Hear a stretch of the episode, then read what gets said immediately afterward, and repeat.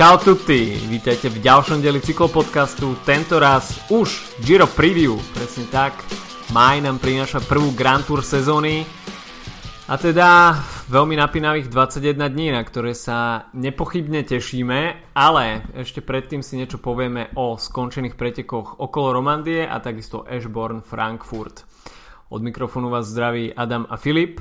Čaute. Tak poďme pekne po poriadku a zastavme sa ešte vo Švajčiarsku, kde nám skončil týždňový etapak okolo Romandie. No a z Primoža Rogliča sa nám stáva taký menší král e, týždňových etapákov po vzore Simona Špilaka.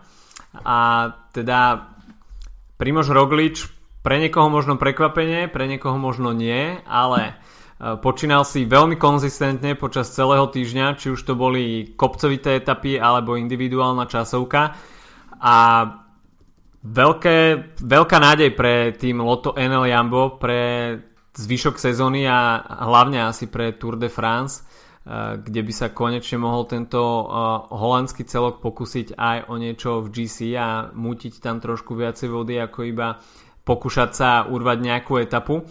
No ktoré, Rogličova, kto Rogliča najviac popreháňal, tak to bol asi Egan Bernal eh, v týme Sky, a ktorý si veľmi dobre počínal v tej individuálnej časovke na necelých 10 km, ktorá bola, dá sa povedať, úplne do kopca. Bolo to také konštantné stúpanie. No a mladý Kolumbíčan ukázal, že naozaj si vie poradiť aj s tými najväčšími menami, ako napríklad Richie Port. No a takisto je to po dlhom čase, alebo možno vôbec prvýkrát eh, Kolumbiec, ktorý zdá sa, že E, by mohla byť časovka jeho ak nie možno silnou zbraňou, tak minimálne nie deficitom, ako to je v prípade niektorých uh, kolumbijských hmm. vrchárov, pretože zdá sa, že po tom, čo si zabezpečil kolumbijský titul v časovke, čo teda asi nie je asi až taký problém, a v takej konkurencii, tak, uh, tak aj vo World Tour už, už, si, už má svoj časovkársky zápis. Myslím si, že pre celkový vývoj tohto jazdca to je celkom veľká vec. E, ja si vlastne si pamätám si, keď som zaregistroval Bernala prvý raz, bol minulý rok počas uh, Tireno Adriatico, keď ešte jazdil za Androny. A práve tam sa veľmi dlho držal na pozíciách povedzme v top 10, ak si dobre pamätám, minimálne určite jazdil v tričku pre naj, najmla, najlepšieho mladého pretekára. A potom mal absolútne katastrofálnu časovku, tak zdá sa, že možno mm, aj ten technický posun, ktorý práve mm-hmm. po mne je medzi Androny a Sky a iné marginal gains uh, a takisto eh, vývoj jeho ako jazdca. Takisto samozrejme mimoriadne dôležité skúsenosti, ktoré získa každý pretekár, keď absolvuje uh, okolo Slovenska preteky. sa, sa prejavujú a, a Egon, Egan Arley Bernal teda naozaj vyzerá na, na to, že už v najbližších rokoch bude veľkým favoritom no minimálne tých týždňových etapákov, ale myslím si, že časom príde aj na, na Grand Tour. Ja si myslím, že ten čas Grand Tour nie je až tak ďaleko a dávam tomu tak sezónu maximálne dve a uvidíme Jana Bernala naozaj no síce pokiaľ ostane v týme Sky, tak bude veľmi otázne, či sa dostane k tej líderskej pozícii. Geraint Thomas by o tom vedel rozprávať ale našlepnuté ma naozaj do vysokých poschodí. No a ako si povedal, tak minuloročná edícia okolo Slovenska bola zlomová v jeho kariére. Takže uh, možno naozaj pred sezónou no jazdec, ktorého poznala drvivá menšina uh, cyklistických fanúšikov. Myslím si, že na Slovensku to bolo úplne minimum ľudí tak si možno aj neuvedomila, že aký, aká superstar v budúcnosti štartuje na pretekoch okolo Slovenska. Takže Egan Early Bernal má nakročené uh, medzi tú vrchárskú smotánku a vo veku 21 rokov má naozaj tie najlepšie cyklistické roky ešte ďaleko, ďaleko pred sebou. No a takisto je to taký dôkaz toho, ako sa, uh, že tá investícia Sky do budúcnosti, ktorá možno sa zdá, že pri celej tej afére s Frumom je viac ako len vhodná. Hmm. Pripomeňme, že okrem, okrem Bernala, tak aj Pavel Sivakov, veľmi talentovaný mladý jazdec, rozšíril vlastne zostavu týmu Sky minulý rok. A ešte nejakí mladí jazdci, ale už si konkrétne nespomínam na Halvorsen, tak sa mi zdá. Presne tak, te, te, áno. Tak, tak Sky pochopil, že OK, uh, nemajú svoj vlastný development team, ale majú peniaze a tak uh, treba proste nakupovať uh, najväčšie talenty, ktoré na trhu sú. Je to možno taká taktika proste, neviem, z futbalových veľkoklubov, ale ak, ak teda sa Bernal niekedy dostane k tej líderskej pozícii, čo zatiaľ vyzerá, že nie je úplne bezna- beznadejné, pretože m, mm, po pár mesiacoch sezóny tak sme mali možnosť ho vidieť výrazne mm-hmm. sa mhm. presadiť. V prípade Sivakova tam uh, ho dosť limitovali nejaké zranenia.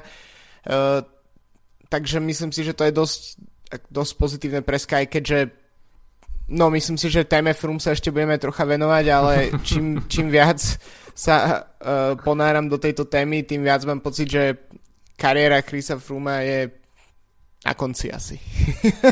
uh, no, o tom by sa dalo polemizovať hodiny. Eh, každopádne Egan Early Bernal uh, je veľkým prísľubom týmu Sky do budúcnosti a ako si povedal, stiahli po ňom vo veľmi mladom veku, rovnako ako po ďalších tých najväčších talentoch, ktoré sa na konci minulej sezóny objavili s tou možnosťou uh, vstupu do World Tour pelotónu, tak Sky to pobralo na pobrali všetko, čo sa dalo pobrať. Takže uh, peniaze hrajú v svoju rolu samozrejme. Je veľmi dobré, keď vám pipne na konci mesiaca nejaká tučná suma na účet a v Sky to vedia, no. Aspoň po tejto stránke ošetriť. Uh, OK, tak to by boli asi preteky okolo Romandie. Mimochodom, uh, Egan Arli Bernal uh, vyhral uh, dres pre naj, najmladšieho jasa. E, etapu si tam takisto pripísal ešte Jakub Fuglsang a aby sme ešte nezabudli, tak e, poslednú etapu e, si pripísal Pascal Ackermann, ktorá vlastne finišovala v Ženeve. Takže to by boli preteky okolo Romandie, no a takisto máme za sebou preteky Ashborn Frankfurt, kde sme videli neprerušenú dominanciu uh, Alexandra Kristofa, štvrté víťazstvo za sebou a vidíme teda dominanciu vo Frankfurte podobnú ako sme mali možnosť vidieť u Alejandra Valverdeho na Balanskom šipe. No jasné, ale tak eh, tento rok sa potvrdzuje, že každé série sa raz končia ukončila sa Kytelová séria na Shell the uh, tak uh, ukončila sa série uh, Valverdeho, aj keď každý očakával, že si odnese kompletné, kompletný ardenský triptych, uh, tak uh, aj, táto, aj táto séria raz bude musieť prísť ku koncu, ale zatiaľ teda tak vyzerá, že Ashburn Frankfurt naozaj je, sú mimoriadne obľúbené preteky pre uh, Alexandra Kristofa, takisto uh, Eh, myslím si, že pre neho osobne asi dosť pozbudenie, keďže tých World Tour víťazstiev v posledných mesiacoch na tom triku nemá až tak mnoho. Uh, takže pred t- takouto možno pre neho trocha hluch, viac hluchou časťou sezóny, uh, ktorá práve po mne vyústi v Tour de France, uh, nepozeral som si zostavy, ale myslím si, že to tak asi bude, uh, tak uh, tak je, tak je to tak vhodný spôsob, ako si za, zapísať uh, nejaké World Tour víťazstvo. No tie preteky boli celkom, uh, záver bol celkom zaujímavý, došlo tam vlastne k nejakým um, takému pomerne výraznej selekcii, uh, napriek tomu, že sa to končilo vlastne šprintersky. Ten súboj vlastne Kristof s Matthewsom a s Násenom vlastne no povedzme si to takto, uh, Nasen aj Matthew sú špičkoví jazdci, ale čo sa týka tej šprinterskej rýchlosti, tak na Kristofa nemajú nárok. Uh, dosť veľa roboty tam samozrejme odvedol Quick, Quickstep, ale Gaviria nakoniec nezasiahol do záverečného šprintu a myslím si, že to sa dosť aj podpísalo potom, pod, tým, pod tým záverečným vlastne pod tým výsledkom. Uh, takže Kristof ukazuje, že možno trocha odpisovaný jazdec uh, svojím spôsobom po neúplne vydarených klasikách, uh, tak uh, stále ešte dokáže vyťaziť. No a prvne, než sa ešte naplno pustíme do Giro d'Italia, tak ešte v krátkosti krátke preview Tour de Yorkshire, štvordňový pretek, ktorý odštartuje už vlastne dnes prvou etapou do Doncasteru. Organizátori tento rok zaradili aj etapu so stúpaním na vrcho, e, s finišom na vrchole stúpania. A, to konkrétne etapa číslo 2, ktorá bude finišovať v Ilkley čo je teda novinka v Yorkshire a možno trošku okorení ten boj o GC, aj keď, keď sa pozrieme na start list, tak uh, keď si kliknete na Pro Cycling Stats a dáte si kategóriu Top GC Riders, tak prvý, kto vám vybehne, je Greg Van Avermaet. Takže pokiaľ, pokiaľ vám vybehne jazdec tohto typu, tak uh, asi už dopredu tušíte, že nejaká veľká naháňačka uh, vrchárov v Yorkshire nebude a teda skôr pôjde uh, o boj tých klasikárskych jazdcov, ale takisto to štartové pole nie je nejako extra nabité z nejakých GC jazdcov, možno spomenúť možno Roberta Kišerlovského, ale skôr dominujú šprintery, či už to je Magnus Kort Nielsen, Mark Cavendish, Phil Bauhaus, Ben Swift, Brian Cockart alebo Max Walscheid Adam Blight. Takže skôr to šprinterské obsadenie ako nejaké drtivé GC pole. Takže 4 dní v Yorkshire, uvidíme, kto sa bude radovať. Uh, sú to veľmi zaujímavé preteky, takisto mladé preteky, teraz bude, dá sa povedať, že iba štvrtý ročník, no a medzi víťazmi svieti aj také meno ako Tommy Weckler, takže naozaj v Yorkshire to môže vyzerať všelijako a, a v nedelu uvidíme, kto sa bude radovať e, v GC najvyššie. OK, no a teraz už tu, tu, ru, ru, tu, tu, ru, ru. ja by som to odštartoval takto. Ladies and gentlemen, let's get ready to the rumble! Je to tak, Giro d'Italia a 101. ročník, takže rúžové preteky otvárajú svoju druhú stovku a organizátori teraz zvolili veľmi netradične miesto Grande Partenza Jeruzalem. Prvýkrát mimo európskej pôdy vôbec, čo sa všetkých troch Grand Tour týka. To oznámenie jeruzalemského, respektíve izraelského štartu sprevádzali veľké otázky, či už e, nejakej tej nejakého porušenia tradície, takisto finančné otázky, no ale prím hrala asi bezpečnostná otázka, pretože uh, Izrael je ohniskom uh, toho palestínsko-izraelského konfliktu 10 ročia. Uh, hoci teda Izrael patrí k pomerne bezpečným krajinám, tak uh, nikdy neviete, čo sa tam môže stať. Organizátori však zabezpečujú, respektíve garantujú bezproblémový priebeh, takisto je asi aj v záujme izraelskej vlády, aby to všetko prebehlo bez konfliktov a sami hovoria, že vkladajú nádej do toho, že práve štart Giro d'Italia by mohol uh, spopularizovať cyklistiku. Hm, je známe, že v Izraeli je športom číslo 1 judo a je veľmi propagované No ale takisto cyklistika uh, si tu, by si tu mohla nájsť miesto, predsa len majú aj jeden prokontinentálny tým Israel Cycling Academy, ktorý dostal na základe uh, štartu na uh, respektíve začiatku Gira v Izraeli divokú kartu. Uh, takže netradičný štart v Izraeli a uvidíme, čo nám to prinese. Aký máš ty názor na to, že práve Izrael sa stal tou prvou destináciou mimo Európy? No tak pri Grande Part, respektíve Grande Partenza, uh, tak hrajú veľkú rolu peniaze samozrejme, no a ak uh, Giro sa rozhodlo, že toto je spôsob, akým dofinancovať svoje preteky, no tak uh, je to závisí to naozaj iba na nich.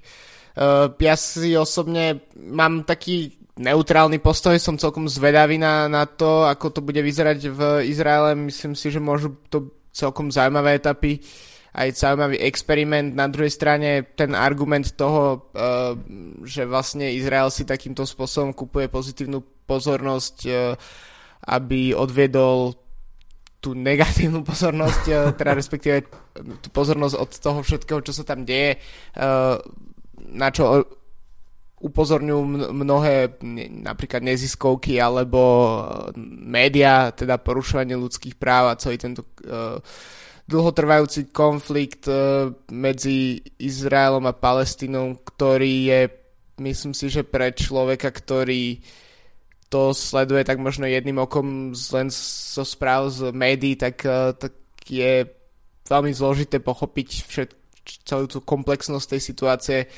Uh, takže ja by som osobne nerad tu nejak teraz dával nejaké vyjadrenia k tomu, či to je správne alebo nie. Uh, pretože z čisto športového hľadiska sa na to celkom teším. Uh, a z, vlastne z pohľadu ako keby diváka, uh, ktorý sedí pred uh, obrazovkou. Takže chcel, na druhej strane uh, sú dosť početné názory, ktoré dosť hovorili o tom, že by sa mala deliť, mal by sa deliť šport od politiky.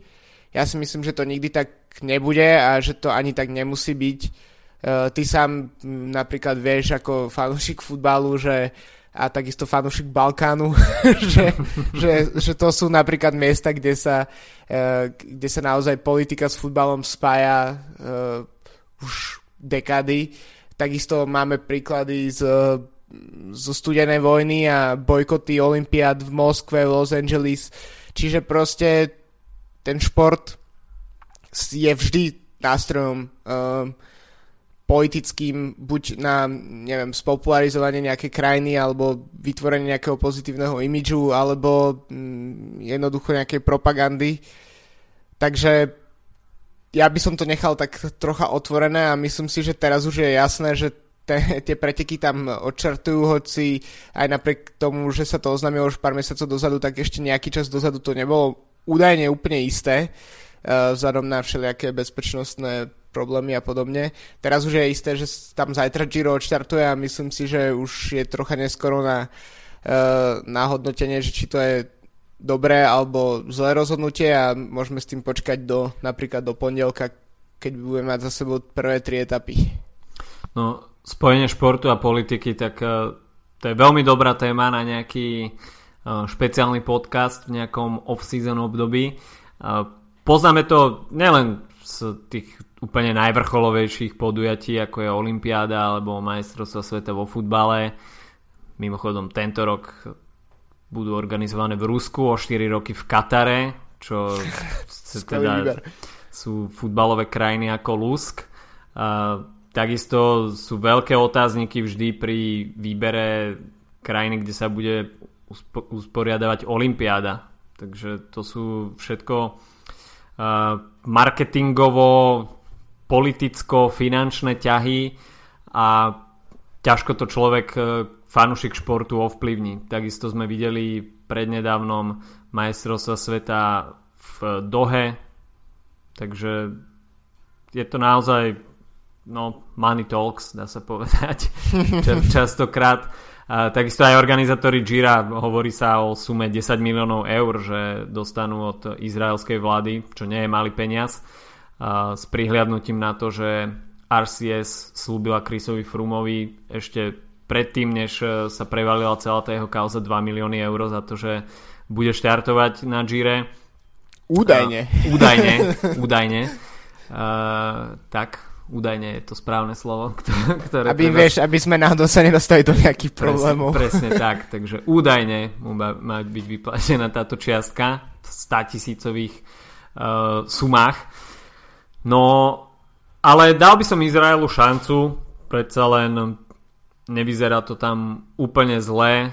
Uh, Jeruzalem je historické mesto, dá sa povedať, že jedno z tých náboženských centier, uh, či už, či už kresťanstva alebo islamu. Uh, takže je to turisticky veľmi vyhľadávané, obľúbené miesto a takisto aj ďalšie mesta ako Haifa, Tel Aviv alebo Eilat e, sú pomerne známe dovolenkové destinácie. E, takže čo sa tej bezpečnosti týka, ja sa nejak veľmi neobávam, že, že by sa niečo mohlo stať.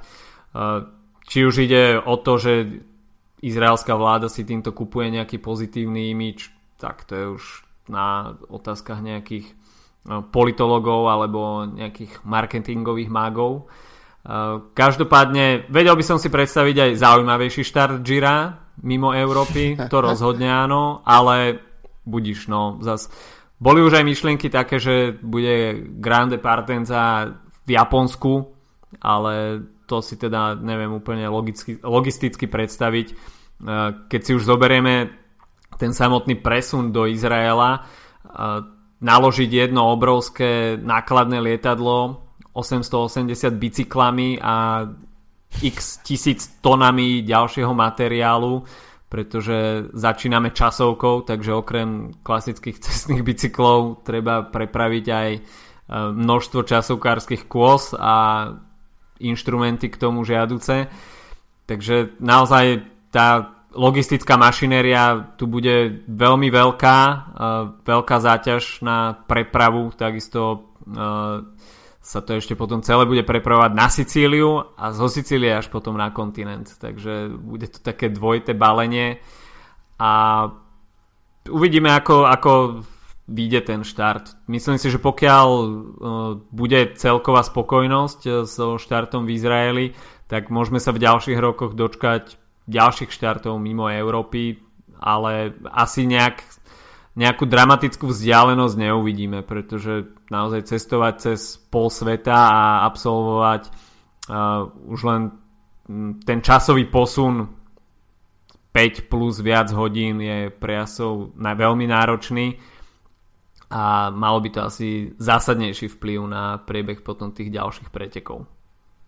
To určite, ale myslím si, že tiež, že Giro je vlastne, sú vlastne ideálne preteky na vyskúšanie tohto experimentu, pretože uh, myslím si, že Tour je tak obrovský podnik, že si netrúfne na niečo takéto, mm. uh, že jednoducho um, nie je to niečo, v čom v čo by napríklad 100% verili, tým pádom radšej, ak sa bude Grand Depart konať uh, niekde mimo Francúzska, tak práve tak ako doteraz v Nemecku, v, a v kde sa v Holandsku, Holandsku bol nedávno, hej, áno, tak, tak Británii, to je pres, to je všetko sú vzdialenosti, ktoré nie, nie sú problematické. Uh, Vuelta ja si myslím, že je trocha taký chudobný príbuzný, čiže hmm. tam si myslím, že ani sponzory a respektíve tie uh, krajiny nemajú možno až, až taký záujem o to, aby, aby to tretie Grand Tour štartovalo niekde príliš ďaleko. No a tým pádom Giro je takým ideálnym kompromisom medzi, medzi pretekmi s obrovskou históriou, ale takisto s uh, veľkou prestížou, s výborným štartovým polom, ktoré je jasné oveľa skôr dopredu ako v prípade VLT, kde mm-hmm. nikdy nie sme si úplne istí, kto, kto na nej bude štartovať. Predsa len VLT si dáva za svoj sezónny cieľ len málo kto, všetci sa z hlavných GCS sa sústredujú na Giro a na Tour a práve tým, ktorým možno preteky nevidú, tak, uh, tak idú to skúsiť na Vueltu. Tak uh, myslím si, že to je ideálne, ideálne príležitosť začať uh, takýto experiment s Girom. Tak ako si hovoril, okrem Japonska, tak boli plány práve v Giro, že by mal štartovať, tuším, vo Washingtone alebo v New Yorku ešte dokonca. Hmm. A to si myslím, že to, to zostane iba v rovine snov, pretože to je podľa mňa možno, možno to by bola tiež situácia, pri ktorej by sa zburili aj týmy, aj jazdci, pretože to už by skrátka bolo priveľa. Kto vie, no, pokiaľ by to naplnilo nejak tímový rozpočet výraznejšie, možno by to týmy pristúpili, uh, ale pochybujem, že by organizátor uh, nejak sa rozhodol rozhadzovať peniaze na okolo, pretože uh, už samotná nejaká podpora z televíznych práv je mizerná. Takže touto cestou k tejto ceste máme asi ešte veľmi ďaleko. Uh, tak si poďme povedať, kto sa nám na tom Gire predstaví.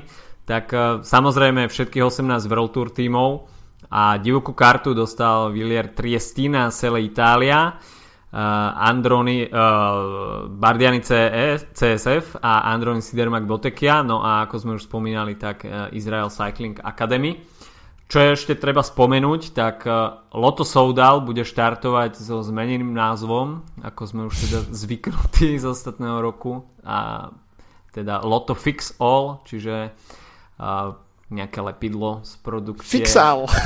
z produkcie Soudalu a takisto budú zmenené dresy, takže z tých uh, klasických červeno-bielých uh, sa stanú neviem čo je to za farbu, nejaká um, zeleno-modrá neviem, nie som, nie, som, nie, som odbor, nie som odborník na farby takže uh, až uvidíte v pelotóne netradičný dres s nálepkou Lotto Fix All, tak je to Lotto Soudal. no, ale ešte predtým, ako si pozrieme, kto sa predstaví, tak e, bohužiaľ musíme povedať, kto sa nepredstaví. A to sputná správa, ktorá prišla k nám včera, a to, že hashtag majstro nebude stať na štarte v Izraeli.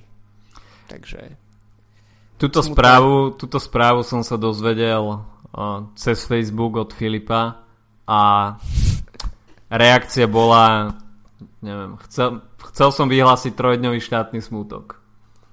Pretože, pretože je to no nechcem to zakriknúť, ale bola to pravdepodobne jedna z posledných možností, ako sme mali možnosť vidieť uh, Pipa Pocata na štarte Gira.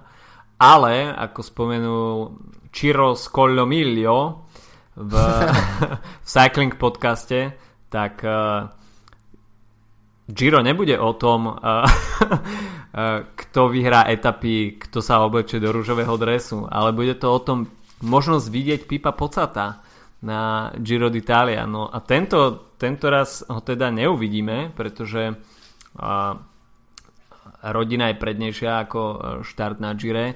Uh, takže uvidíme, no. Čiro chcel, aby Pipo potiahol kariéru ako Davide Rebelin, čiže minimálne ešte 10 rokov.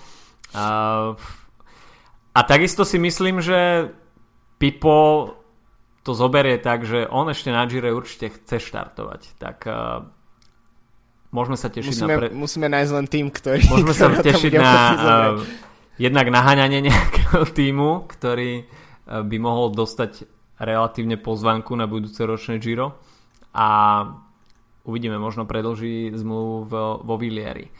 Takže smutné správy ešte predtým, ako sme začali vôbec e, listovať tým start listom. Pipa Pocata, hashtag maestro na Gire neuvidíme. Koho však uvidíme? Tak to bude obhajca titulu Tom Dumoulin. Jazdec, ktorý nastupoval minulý rok na Giro ako s najväčším optimizmom taký čierny kôň a dá sa povedať, že pri, tom, pri tej nabitej konkurencii sme s Tomom Dumolanom nerátali ani čo sa podia týka, tak nakoniec vypavil rybník menám ako Nibali, Quintana, Thibaut Pinot a porazil ich všetkých, dá sa povedať, že zdrcujúcim spôsobom nebyť tej jeho nutenej pauzy pod Stelviom, tak eh, by ten náskok bol asi ešte výraznejší. Takže Tom Dumoulin sa nám minulý rok eh, v maji zaradil na tú GC mapu na veľmi vysoké priečky a stal sa takým strašiakom uh, jazdcov, ktorí sú dobrí v kopcoch, ale nemajú dobrú časovku. A Tom Dumoulin, aktuálny uradujúci majster sveta v časovke, uh, všetky tieto schopnosti má čo možno nemá, tak to je taká tá dravosť e, v vstúpaniach, možno v takých prúdších pasážach, predsa len e, je to urastenejší jazdec, takisto váži o niečo viacej ako dajme tomu Miguel Angel López. Takže taká tá nejaká mm, agresivita a nástupy v štýle Alberta Contadora, tak e, to u neho čakať asi nemôžeme, ale má dýzlové nohy, takže to, to je to, čo dá sa povedať, že momentálne tie Grand Tour vyhráva a to je tá konzistentnosť v etapách. Uh, už aj v posledných rokoch uh, kariéry Al- Alberta Contadora sme videli, že uh, tá jeho dynamickosť a výbušnosť v stúpaniach nie je vždy tým pravým orechovým a nie je to ten recept, ktorý by mu zaručoval víťazstvo na Grand Tour, či už ide o Giro alebo Tour. A momentálny trend je skôr taký, že je potrebné byť konzistentný a mať dobrú časovku, čo Tom Dumoulin má. Kto ju však má takisto veľmi dobrú a čo sa výsledkov týka, uh, tak uh, rokmi overená kvalita, tak to je Chris Froome. Chris Froome je asi tak kontroverzný na tomto číre ako štart v Izraeli. Možno ešte viac. Možno ešte viac. Uh, takže uh, ja osobne teda takisto ako celý práve po mne svet fanúšikov cyklistiky by si naozaj želali želal, by som si želal, aby ten celý jeho hm, problém so, s, s tým nálezom dopingovým v úvodzovkách z VLT už bol vyriešený. Nestalo sa tak, štartuje na Gire s týmto otáznikom. V podstate nie je úplne jasné, či by, či by mu vlastne ten výsledok aj zostal. Ak ho vyhrá, sú názory, že áno, sú nie. Myslím si, že výklad pravidel je v tomto dosť rozdielný.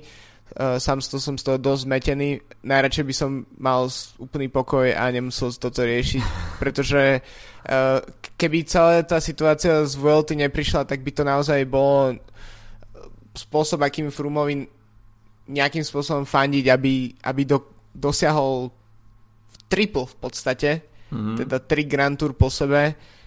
Uh, takto si myslím, že aj tí, ktorí by mu možno takým nehovorím teraz úplne o fanúšikoch Timuska alebo Krisa Fruma, ale skôr taký uh, neutrálny, nerozhodnutý, tak by mu možno aj dopriali, ale v tejto situácii by ho najradšej asi väčšina ľudí na štarte ani nevidela.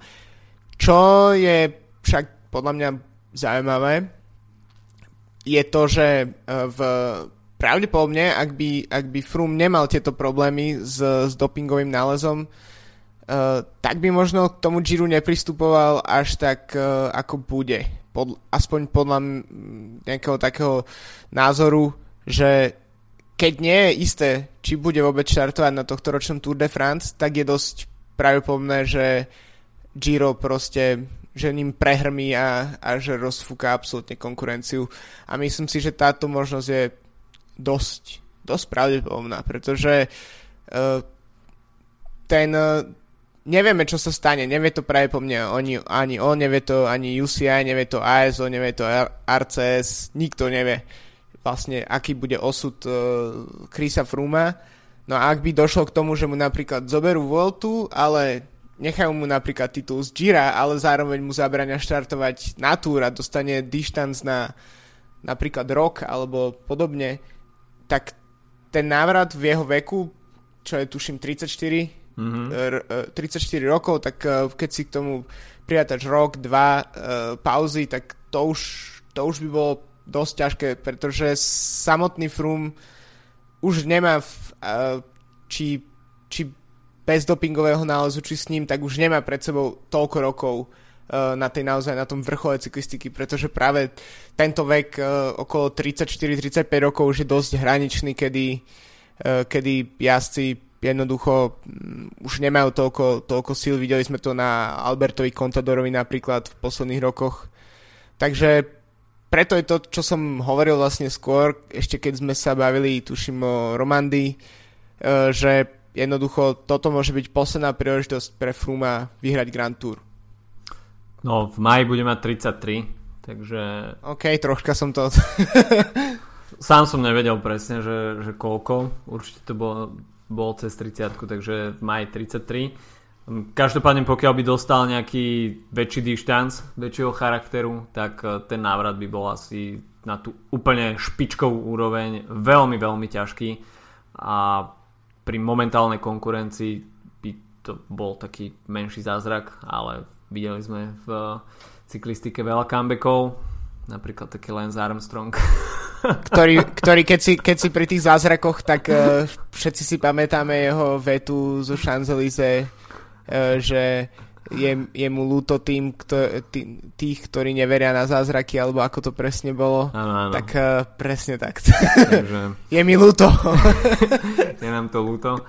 Uh, no, čo sa týka toho dištancu, tak verdikt oficiálne ešte nemáme a veľmi dobrý postreh, že uh, Chris Froome nevie, čo bude čo sa bude do júla vôbec diať, takže je tu a teraz na štarte Gira jedinečná príležitosť e, ako si to Giro uchmatnúť, pretože nevie, čo vôbec e, môže očakávať do budúcnosti. E, určite to však nebude iba o tom súboje Tom Dumoulin Chris Froome, pretože tých jazdcov je tam viacej. Ako si povedal, z toho cyklistického fanušikovstva by, je ten štart Chrisa Froome veľmi kontroverzný keď si to dáme do kontextu týmu Sky a ich nulovou tole, tole, toleranciou dopingu, tak Dave, Dave Brailsford uh, naozaj asi hovorí, to, hovorí podľa toho, ako sa vyspí, uh, respektíve aké tričko si obleče ráno, tak uh, ťažko ho komentovať vôbec celkovo stanovisko týmu Sky k celému tomuto prípadu, pretože je to jeden deň tak, druhý deň tak. Dave, Dave Brailsford sa skôr vyhýba nejakým priamým odpovediam, skôr rozpráva v nejakých metaforách. a teda štart Chrisa Fruma na Giro d'Italia sprevádzajú kontroverzie, otázniky. S najväčšou pravdepodobnosťou väčšina verejnosti by ho tam ani nechcela vidieť. Je však tam, treba to akceptovať, organizátor uh, ho pustil na štart, takže máme veľmi veľkého favorita. Uh, dá sa povedať, že favorit číslo 1 na uh, rúžový dres. To však dostáva Krisa Fruma pod veľký tlak. Mm, je to, dá sa povedať, jedinečná možnosť, ako dovršiť ten kariérny Grand Slam na Grand Tour. A v spojení s tým, že fanúšikovia mu určite dajú pocítiť, že nie je úplne vítaný na talianskej pôde. E, v spojení s tým obrovským tlakom očakávania, tak e, ten tlak bude dvojnásobný a uvidíme, ako si s tým Chris Froome poradí. E, je to štvornásobný víťaz Tour de France, takže pokiaľ niekto vie o obrovskom tlaku, tak je to práve Chris Froome, ale môže to byť pre neho úplne nová situácia. Presne tak, aj keď, e, no ako hovoríš, e, ten tlak aj takisto nevôľa fanúšikov, e, napríklad vo Francúzsku tu už bola, vieme, že Fruma tam oblievali močom a podobne, takisto tam napríklad čo je pre mňa úplne uh, na hlavu postavené, tak uh, Laurent Jalabert ako um, francúzsky komentátor, bývalý cyklista, tam už niekoľko rokov stále rozpráva o tom, ako, ako Froome a celý Sky tak sú na, sú na dopingu. Uh, tak on sám by asi o tom niečo mal vedieť, keďže celú svoju kariéru strávil na EPO a, a podobne. Takže to sú také paradoxy, ktoré sú spojené s Francúzskom. Myslím si, že v Taliansku tiež tá tolerancia k dopingu, čo sa týka vlastných jazdcov, Uh, tak, uh, tak je tiež pomerne uh, vysoká. Ešte uvidíme, či napríklad dnes večer, po tom, čo tu nahrávame, nám nestiahne nejaký talianský prokontinentálny tým z svojho týmu z, z Gira kvôli nejakému dopingovému nálezu, ako to bolo v Lani pri Bardiani, ak si dobre pamätám. Mm. No tak Androny, Bardiani alebo Cristina si musia dať pozor na dopingové kontroly teraz. No ale ako hovoríš, tak ten bude to vlastne taký hlavný, hlavný motív, hlavné, hlavné témy, ktoré sa budú týkať Gira, tak bude práve ten, tá kontroverzia štartu Krisa Fruma a takisto z toho športového hľadiska to, že ako, ako to vlastne bude vyzerať v súboji Dumoulin versus Froome. Obidva sú top časovkári, myslím si, že ostatní GC favoriti už takú časovku nemajú. Eh, keď si vezmeš taký jazdcov ako neviem Yates alebo Chavez alebo mm, Fabio Aru, tak to, to, to budú minúty rozdielu napriek tomu, že tá časovka nemá ani 20 km, tam myslím tá druhá. Ak si dobre pamätám. Nie, má viac? uh, má nejakých 30, tak sa mi zdá. 30, tak pardon. 34. Každopádne, takže to je ešte, to ešte viac pod, potvrdzuje môj argument a budú tam ešte, väč, ešte väčšie rozdiely práve po mne. Uh, no ale takisto si myslím, že to bude že kým Dumoulin s Frumom budú môcť pristupovať uh, defenzívne k, k tomu, uh, k tým etapám a spoliehať sa na svoje výborné časovky, čo ešte uvidíme, ako to bude medzi nimi, pretože je stále práve pomne, že Dumoulin nadeli nejaké sekundy Frumovi v časovke a nebude to naopak.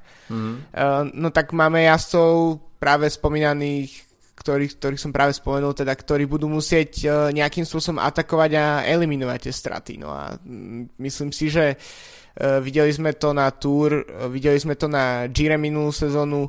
Uh, nie je to až také jednoduché a práve to, ako napríklad Dumoulin dokáže jazdiť tým konštantným tempom, že jednoducho minulý rok na Gire si niekoľkrát nechal uísť mm-hmm. napríklad na Era Quintanu, ale potom stabilným robotickým tempom na hranici toho, čo vie, že dokáže Eh, tak, tak sa vyviezol hore a eliminoval straty a, a dokázal v cieli z, z toho, čo pôvodne vyzeralo, že bude rozhodujúci únik celého Grand Tour, uh, niekoľkokrát proste spraviť uh, takmer pre neho víťaznú etapu v, v úvodzovkách, uh, to myslím.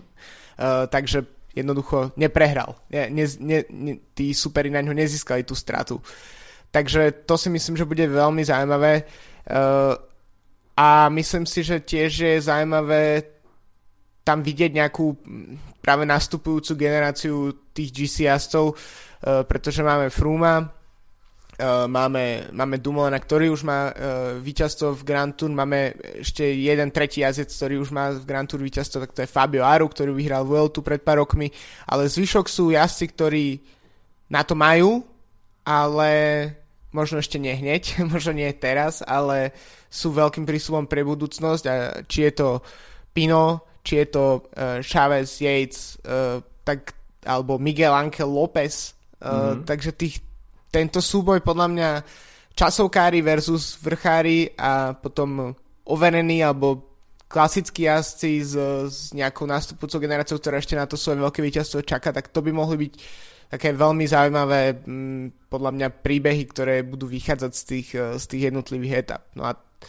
tak e, to si myslím, že to osobne napríklad mňa veľmi zaujíma a, a veľmi ma to teší, že, že máme pred sebou Grand Tour, keď každý deň si budem môcť zapnúť uh, preteky a, a očakávať, že čo sa dnes stane. Uh, takže myslím si, že Giro sú na to úplne ideálne preteky, pretože uh, svojím spôsobom sú také, sú om, také punkovejšie ako, ako mm-hmm. Tour de France a, a, to, je, to je na tomto super.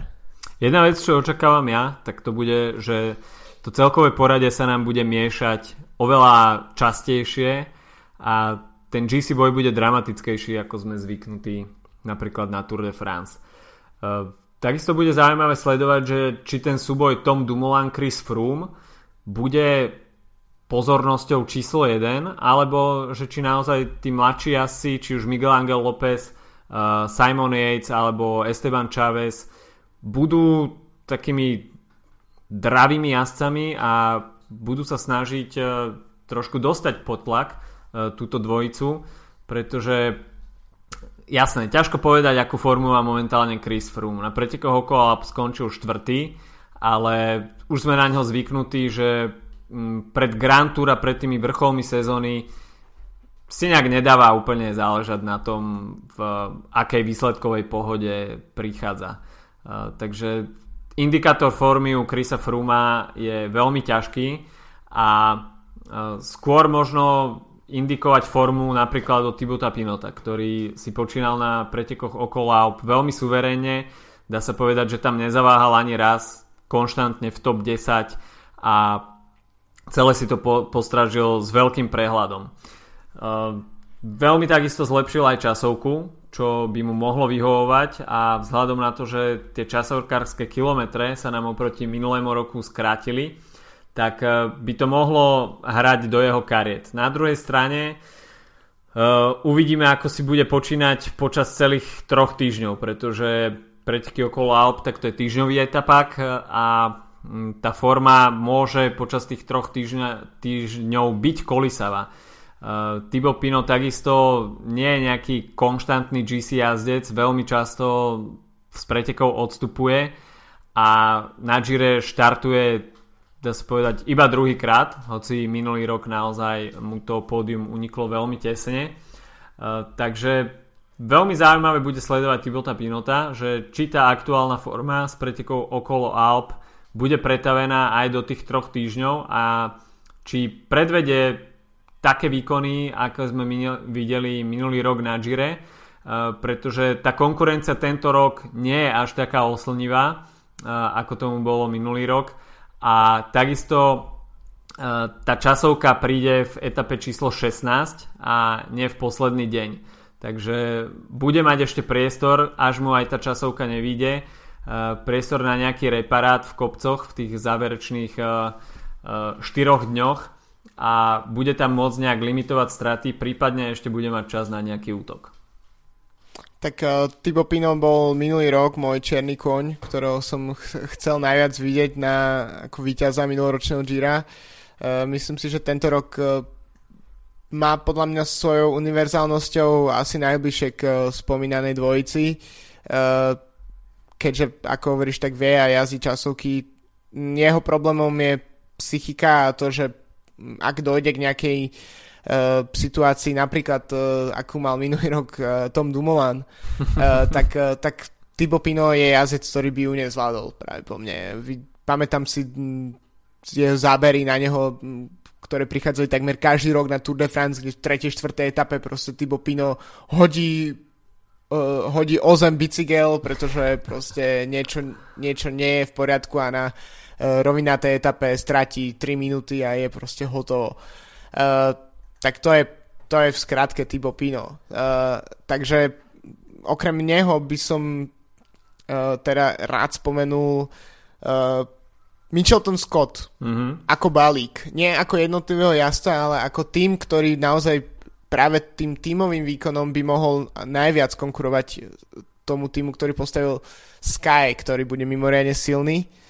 Uh, tak uh, v, v Mitchelton Scott lídri Esteban Chávez a uh, Simon Yates, mm. no ale Roman Kreuziger, Mikel Neve, skúsený top domestici do, do hôr, Sven Taff, práve po mne najstarší muž na štarte, neoveroval som si, ale je to veľmi pravdepodobné. No a takisto talent uh, napríklad Jacka Heiga. Mm-hmm.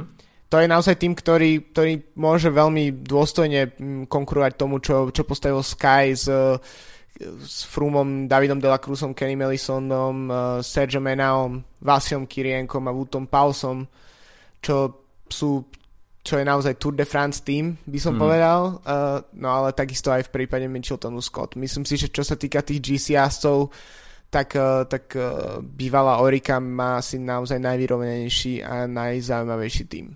Bude veľmi zaujímavé sledovať, eh, kto nakoniec prebere tú líderskú rolu, pretože Esteban Chávez už sme od neho videli veľké výsledky na Grand Tour, ale ostatná sezóna mu príliš nevyšla. Tento rok je tak trošku skrytý, hoci vyhral na Herald Sun Tour, tak v Európe dá sa povedať, že ani nejazdil dohromady a, a skôr sa sústredil na vysokohorské sústredenie v domácej Kolumbii. Na druhej strane Simon Yates zažil perfektný ročník Paríž-Nice a celkové víťazstvo mu uniklo o 4 sekundy pred Markom Solerom. A dá sa povedať, že pokiaľ by takticky zvládol lepšie tú záverečnú etapu, tak by sa radoval zo žltého dresu. Uh, takisto však ale od marca nepretekal, takže v Orike asi, respektíve v Micheltone Scott uh, naordinovali ja som pretekárske voľno pred uh, tým vrcholom, ktorým pre nich bude Giro. A dá sa povedať, že prídu možno oddychnutejší uh, s, men, s menším počtom uh, pretekárskych dní. Na druhej strane tie prvé, ten prvý týždeň im môže tá pretekárska prax e, trošku chýbať a bude to taká oťukávačka. E, keď sa však pozrieme na ten podporný tým, tak e, myslím si, že cez ten prvý týždeň alebo cez tie prvé dni ich tento tým v pohode prevezie a pokiaľ nebudú mať nejaké vyslovene vážnejšie technické problémy, tak by to nemal byť až taký problém. A skôr si myslím, že tá forma by mohla gradovať, takže Mitchelton Scott naozaj s vyváženým tímom a bude zaujímavé sledovať, ako si budú počínať. Tá konkurencia GC je nie úplne to, čo sme videli minulý rok, ale uh, Fabio Aru takisto na štarte. Uh, hoci ten posledné dva roky um, sa skôr pretrápil a zmena dresu zatiaľ nepriniesla nejaké výraznejšie zmeny. Uh, takže uvidíme, čo Fabio Aru. No. Je to domáca Grand Tour, um, na ktorej si on vždy verí, ale neviem, pri tej aktuálnej forme myslím si, že bude bojovať maximálne o pódium. Uh, práve po mňa. Aj keď uh, minulý rok uh, ukázal počas túr v tých pár dňoch, kedy si aj oblekol žltý dres, uh, že ten záblesk tej niekdajšej formy tam je. Myslím si, že asi naj, najlepšieho Aru, akého sme možno, možno mali vidieť, bol, bolo vtedy v súboji uh, na, tú, na Gire 2015, kedy s Mikelom Landom vlastne mm. tam preháňali Alberta Contadora vtedy skončil nakoniec uh, druhý, aj keď práve po mňa Landa mal asi skončiť druhý, nebyť nejakých tímových príkazov. Uh, každopádne na Aru je v situácii, kedy na domácej Grand Tour samozrejme je na ňo vyvíjaný tlak ako najväčšieho Grand Tour favorita. Pra, v podstate spolu s Dominikom Podsovivom sú asi jediní GC ktorí majú nárok na nejaké lepšie umiestnenie mm. na Gire. Na druhej strane už ten Grand Tour zárez za sebou má, čo je jeho veľká výhoda oproti práve Chávesovi uh, alebo Jejcovi alebo Pinotovi. Uh, a to, že, že jednoducho nemá vyhraté Giro, ale má už aspoň jeden titul z Grand Tour, čo, čo určite mu uh, prospieva. No a keď sme pri Aruovi, tak myslím si, že veľmi zaujímavý bude na štarte jeho niekdajší tým, a to Astana, mm-hmm. ktorá má zatiaľ vynikajúcu sezónu možno trocha aj prekvapilo, zaujímavé to, že v priebehu troch rokov prišli o svojich troch lídrov, tak uh, na, na Gire sa predstavia s Miguelom Angelom Lópezom, ktorý ešte nikdy nejazdil Grand Tour skutočne na GC, ale mi na minuloročnej Vuelte mi minimálne ukázal, že je fakt top vrchárom mm. a je považovaný za jedného z najväčších kolumbijských talentov v súčasnosti. Takisto tam je na štarte PO Bilbao, ktorý už vyhral tento rok nejaké etapy. Uh, veľké prekvapenie minulého roku Jan Hirt, ktorý mm. tam do Astany prestúpil z CCC. Alexej Lucenko, Daniel Kanger, Luis Leon Sanchez, Davide Villea, tak to sú tiež celkom skúsení borci, uh, ktorí by mohli možno prekvapiť. Uh, nemyslím si, že Miguel Ángel López bude úplne atakovať pódium, ale myslím si, že Astana bude zaujímavá. Miguel Angel López pre mňa jazdec, ktorý ma asi bude najviac zaujímať, pretože pre neho to môže byť zlomová Grand Tour. Uh, nastupuje ako líder týmu, tento rok má naozaj fenomenálny, uh, či už to boli preteky okolo Abu Dhabi, kde vyhral jednak dres pre najlepšieho mladého jazdca, Tretí tam bol v GC, takisto v Omane, skončil druhý v GC, mal tam takisto víťaznú etapu. No a teraz perfektný výkon na pretekoch okolo Alp, kde si okrem tej víťaznej etapy vybojoval aj pódium, tretie miesto. A má 24 rokov, takže spada do tej súťaže o jasa do, na, uh, do 25 rokov. Takže súboj o biely dres, uh, z ktorého vypadol už Simon Yates, tak myslím si, že Miguel Angel López asi najväčší favorit na túto súťaž pre mladých jazdcov. A uvidíme. No určite podľa tých predošlých výsledkov ho nemožno považovať za nejakého favorita na rúžový dres. E, pri nejakých mm, konštantnejších výkonoch a pri dobrej forme by sa mohol drať na to pódium, ale skôr si myslím, že sa bude pohybovať okolo tej peťky. Čo by bol pre neho naozaj veľký úspech a ten podporný tým, ako si povedal, tak má Astana veľmi dobrý. Uvidíme, no. Je to jazdec, ktorý má za sebou iba dve Grand Tour, vždy v roli, lídr, vždy v roli pomocníka, ale už minulý rok na tej Vuelte ukázal tým 8. miestom, že je jazdec, ktorý má tú Grand Tour budúcnosť. No a aby sme to úplne uh, nenaťahovali, aby dnešný podcast nemal 4 hodiny, uh, tak, uh, tak ešte by sme mohli tak uh, v rýchlosti prebehnúť nejakých ďalších uh, mužov GC, ktoré by mohli, ktorí by naozaj mohli uh, zaujať uh, alebo priniesť nejaký zaujímavý výsledok, tak uh, podľa mňa Uh, určite stojí za reč aj napríklad uh, Louis Menkes, mm-hmm. ktorý sa vrátil do Dim- Dimension Data. Nemyslím si, že uh, on bude skôr jazdiť nejaké svoje anonimné preteky, tak ako vždy, ale je veľmi pravdepodobné, že skončí nakoniec v top 10. Uh, takisto Davide Formolo, ktorý prestúpil do Bory. Mm-hmm. Uh, to by mohlo byť tiež zaujímavé, je to jeho domáca, domáca Grand Tour. Mm, je to jazdec, ktorý vyzrieva s vekom, podobne ako George Bennett, ktorý ešte pred pár rokmi by ho asi málo kto očakával, že by mohol bojovať o najvyššie pozície v Grand Tour, ale minulý rok, uh, ak, ak by ho nezastavila choroba, tak uh, by Tour de France skončil v top 10. No a takým celkom zaujímavým žolíkom by mohol byť Tim Valence napríklad. OK. Ja by som ešte spomenul Michaela Woodsa uh, v drese Určite, Education áno. First. Uh, druhý muž z Liež Baston Liež. Uh, No, Ardeny mu veľmi sedia a horšie je to už, e, čo sa tých Grand Tour týka. No, je to jazdec, ktorý, ktorého sme už spomínali veľakrát, začal s cyklistikou pomerne neskoro, ale takisto minulý rok na Vuelte 7. miesto, takže top 10 v Grand Tour to sa ráta a ten jeho progres, ktorý on každým rokom zaznamenáva, by mohol pretaviť do nejakého slušného výsledku minimálne v top 10 eh, aj tento rok na Gire. Takže popri Miguelovi Ankelovi Lópezovi eh, by mohol byť aj on takým čiernym koňom niektorých etap a uvidíme, že či sa vrhne aj do toho GC boja. Až nie, tak myslím si, že v kopcoch ukáže svoje veľmi dobré vrchárske nohy a trošku tam ponáhania ja som na celkovej porade a pokusí sa o zisk niektorej z etap. Takisto štartuje Rohan Dennis, ktorý pôjde minimálne po tých časovkách, či už zajtra v Jeruzaleme alebo potom v etape číslo 16. No a to by to asi bolo, čo sa týka GC jazdcov všetko. No, nejakých výraznejších favoritov ďalej tam už nemáme.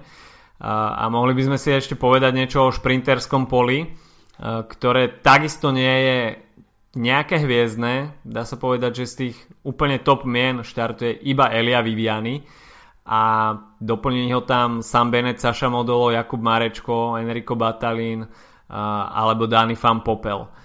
Takže Nicolo Bonifacio. Nicolo Bonifacio. Ale... Bude to najmä talianské pole práve vo mne. Myslím si, že to je presne tá, tá situácia, kedy Taliani naozaj sú si vždy radi odnesú nejaké šprinterské etapy. Uh, myslím si, že Viviany a vzhľadom na to, že Quickstep ne, nebere na, na Grand Tour ani Boba Jungelsa, ktorý by teoreticky mohol siahať po nejakých lepších výsledkoch, tak si myslím, že budú jednoznačne pokračovať vo svojom stage huntingu uh, a v tej forme z tejto sezóny myslím si, že Vivian je uh, určite favorit na všetky etapov, všetky šprinterské koncovky a myslím si, že tak uh, Sam Bennett, Sasha Modolo, Danny Van Popel sú, sú v kategórii o jeden taký level troška nižšie podľa mňa mm, a Viviany by naozaj teraz mohol ukázať tak ako minulý rok uh, Fernando Gaviria vlastne potvrdiť taký ten svoj štatút na, na Gire. Gaviria myslím vyhral 4 etapy minulú sezónu, mm. tak uh, Viviany by určite niečo také chcel zopakovať. No, tých etap pre šprinterov je pomerne dosť. Mm, možno takých 6 by mohol skončiť eh, hromadným šprintom. Takže trošku aj prekvapenie, že nejaké ďalšie veľké mená sa nepripojili k tomu zoznamu šprinterov a Elia Viviani si teda bude kompenzovať svoju neúčasť na 100 ročníku Giro d'Italia minulý rok, teda ešte v drese Sky, keď nebol nominovaný, tak eh, tento raz v Quickstepe nezaváhali a ne, neposlali do uh, Izraela a do Talianska nejaké GC meno, ale investujú teda všetku svoju energiu na to, aby pomohli Eliovi Vivianimu k čo najväčšiemu počtu vyťastiev a uvidíme, kde sa víťazstva Quickstepu tento rok zastavia na akom čísle. Takže ešte by sme si mohli spraviť preview tej prvej etapy, čiže bude to časovka v historickom centre Jeruzalema. Bude to teda niečo vyše 9 km a podľa toho profilu bude taká, nebude to úplná rovina, bude to dá sa povedať nahor nadol, ale skôr iba také mierne hupáky a teda meský profil, žiadne, žiadne veľké stúpania. A bude to najmä o zakrutách, takže technická časovka, ktorá nebude úplne šíta na to, na tú hrubú silu a môžeme teda očakávať, že vôbec sa nemusí radovať nakoniec a obliecť do Malia Rosa po prvej etape nejaký vyslovene časovkársky špecialista. Ale myslím si, že taký Rohan Dennis by určite mm, rád si zopakoval svoj triumf z prvej etapy z, z Tour de France pred uh, niekoľkých rokov. Uh, je to typ jazda, ktorý myslím si, že dosť obľúbuje takéto uh, možnosti si obliec ten, ten rúžový dres. Neviem, ťažko to odhadnúť. Ja by som, ja by som to nakoniec asi dal na, na, toho, na toho Denisa ako, ako pre mňa osobného favorita tej prvej, prvej etapy, ale čo by som k nej možno tak dodal je, že hoci si nemyslím, že tam nastanú na, naozaj nejaké veľké straty v GC, GC boji, tak možno práve to, čo si spomínal, nechcem teraz malovať nejakého čerta na stenu, ale to, čo si spomínal s tým uh, s pomerne zložitým nejakým transportom a logistickými záležitosťami uh, spojeným s časokárskou výbavou, tak si myslím, že tam môže dojsť k nejakým v úvodzovkách katastrofám pri niektorých jazdcov. Možno nemyslím si, že to hovoríme o Dumolanovi s Frumom a podobne, ale taký nejaký jazdci z ktorí mierili možno do top 10, tak už sa môžu rozlúčiť s GC možno už v tejto etape, ak sa stane napríklad im nejaký technický problém, ktorý môže byť spôsobený jednak tou log- logistými, logistickými ťažkosťami a takisto vysokými teplotami, uh, tak si myslím, že tam ako sa hovorí to, to, to bajné kliše, tak uh, Grand Tour sa nevyhrá v tejto etape, ale môže sa prehrať, takže je to možné. Derby no. nemá favorita.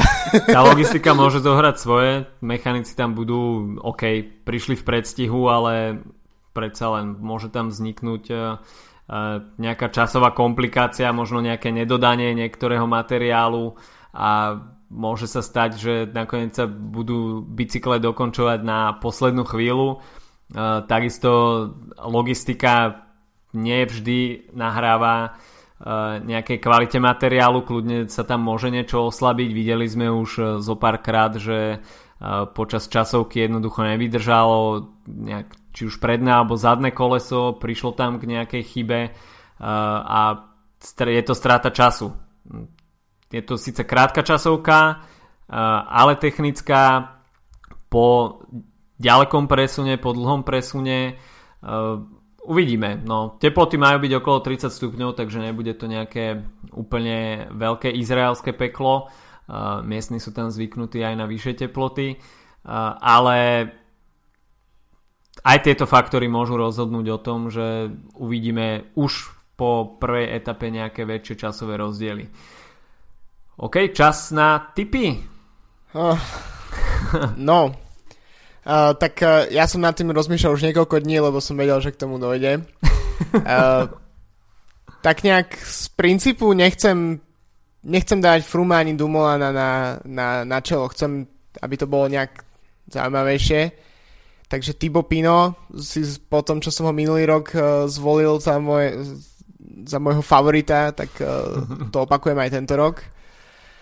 A myslím si, že že na pódiu bude uh, to teraz si úplne iba strelím z hlavy. Bude, druhý bude Esteban Chávez a tretí bude Tom Dumoulin. OK. Ja takisto nezaradím Krisa Fruma a Toma Dumoulana. a prvý bude Fabio Aru. Esteban Chávez a Domenico Pozzovivo. Pozovilo, tak to, to sú naozaj trúfale takmer talianské pódium. No Takže a... Veľké sci-fi, ale veľké sci-fi. A to si myslíš, že si svoj šprinterov odniesie najviac etap? Bude to Viviani? Asi, bude, to, bude to Elia Viviani. Pokiaľ naozaj nepríde k nejakým komplikáciám, tak myslím si, že pokiaľ 6 etap skončí hromadným šprintom, tak minimálne 4 si zoberie Elia Viviani. Aj by sme mu to dopriali. Aj by sme mu to asi dopriali. OK, tak to je asi z nášho preview všetko. Uh, pre toto Giro d'Italia sme sa rozhodli, že budeme podcastovať o niečo intenzívne, intenzívnejšie a ja konkrétne sa teda pokúsim o také krátke zhrnutie etapy z predošlého dňa a preview etapy v aktuálny deň. Každé ráno, tak skúste si zapnúť podcast, až sa vám objaví ráno medzi 7 a 8 nový podcast, tak happy day až nie, tak nebol na to čas a no, robíme to popri práci, je to iba hobby projekt, takže musíme k tomu prispo- musíme čas prispôsobiť našim ďalším povinnostiam, záležitostiam a dennému fungovaniu, ale pokúsime sa. Takže buďte verní nášmu podcastu počas Giro d'Italia. Čakajú nás veľmi zaujímavé 3 týždne plné zaujímavých šprintov, takisto stúpaní, ale jednotlivé etapy si potom predstavíme, keď to bude aktuálne v daný deň.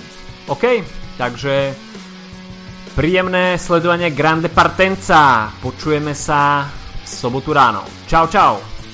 Fight for Pink. Čau.